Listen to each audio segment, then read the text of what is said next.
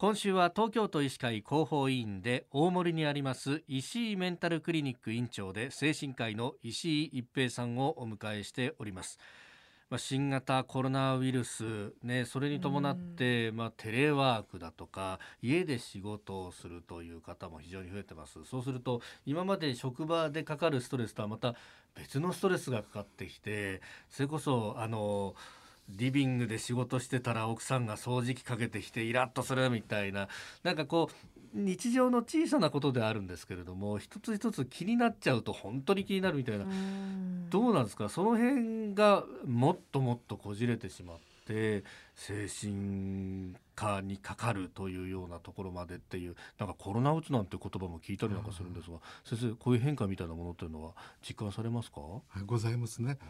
えーと、と普段かかってらっしゃる方にお話を伺うともほとんどの方がやっぱり多かれ少なかれ影響を受けてらっしゃいますね。だからまあその精神科にはかかんなくても、ちょっとしたことでイライラしたりとか家族に当たったりとか、えー、緊張が強くなってしまったりとか、ほとんどの方がそういうふうな症状が持ってらっしゃるような気がいたします。なんかあのずっとお家の中にいなければいけないってなると例えば趣味にどっかに出かけたりとかなんか旅行したりとか、はいはい、誰か友達に会ってっていうことも最近なかなか難しい中で、はい、逃げ場がないじゃないですか、はい、そういう時ってこうどういうふうに自分の中でこう考えとか、あの精神的な部分の整え方っていうのは持っていた方がいいですかね？そうですね。先行きが全然見えてないためにいつまで我慢すればいいかいつまで辛抱すればいいかっていうのがないもんで非常に緊張してしまったり疲れが溜まってしまったりします。でお仕事もテレワークできる方もいらっしゃるできないあの現場に行かなくちゃいけない方もいらっしゃる。またテレワークも慣れてらっしゃる方も慣れない方もいらっしゃってパソコンを使っての操作ってのは非常にこう難しいって考えると余計緊張してしまったりまた言葉ではこう表情とかいろんなものを見ながらできやすいですけどもタイプできちんと文章を打ったりすると余計緊張したりこれ間違っていないかとか即座に修正できにくいことがあったりして緊張が強いです。それからご家庭にはお子様がいらっしゃる場合ですとお子様が横でスマホをいじったりゲームやったりしてるとそれでやっぱりそういうのも気になってしまったり外出今おっしゃったように規制されてしまったりしますのでかなり緊張しながら自分でも自粛しながらの外出だと思うんですね。でも、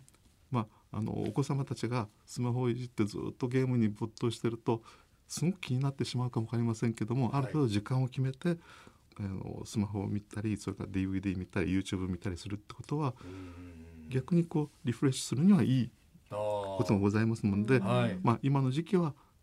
活用なさってもいいんじゃないかなと思います。うんそっかああやってこうスマホいじったりとかっていうのもひょっとしたら子供なりに自分なりにこう精神的に安定しようと無意識にそうやってる可能性もあるわけですか。すね。ただ漫然といつまでもやっていったのはやっぱり夏休み明けに非常に調子が悪くなると同じように、はい、コロナ休みの明けの時にちょっと不自由がございますからある程度ルールを決めて許可をしてやっていくのもいいのかなと思っております。あそうずっと家にいるといろんなものが気になってっていうのもあると思います。うん、であとお子さんなんかがいると子どもの精神状態を気にされる親御さんっていうのも多いと思うんですけれども、うん、こうどういうところに変化の兆候みたいのを見出したらいいですか、はい、眠りが悪くなってしまう。また食欲が低下してしまう、はい、また普段楽しめてる趣味とか興味が面白くなくなってしまう。ということがまあ1日2日はそれほど大きな問題はないですけども、はい、1週間数日1週間とか2週間とか続くっていうのはかなり危険なごご様子ですのでできたらそれ続いたらば、はい、まあ、もしかかりつけのお医者さんがいたらばそこにご相談なさるといいと思います。それが組み合わせ出ることだってあるよくございます。はあ、なるほど。確かに今まで電車好きだったのに何の反応も見せなくなったぞとかなると。お子様たちもそうですよね。はい。えー、今週は石井メンタルクリニック院長石井一平さんにお話を伺ってまいりました。先生一週間どうもありがとうございました。どうもありがとうございます。失礼いたします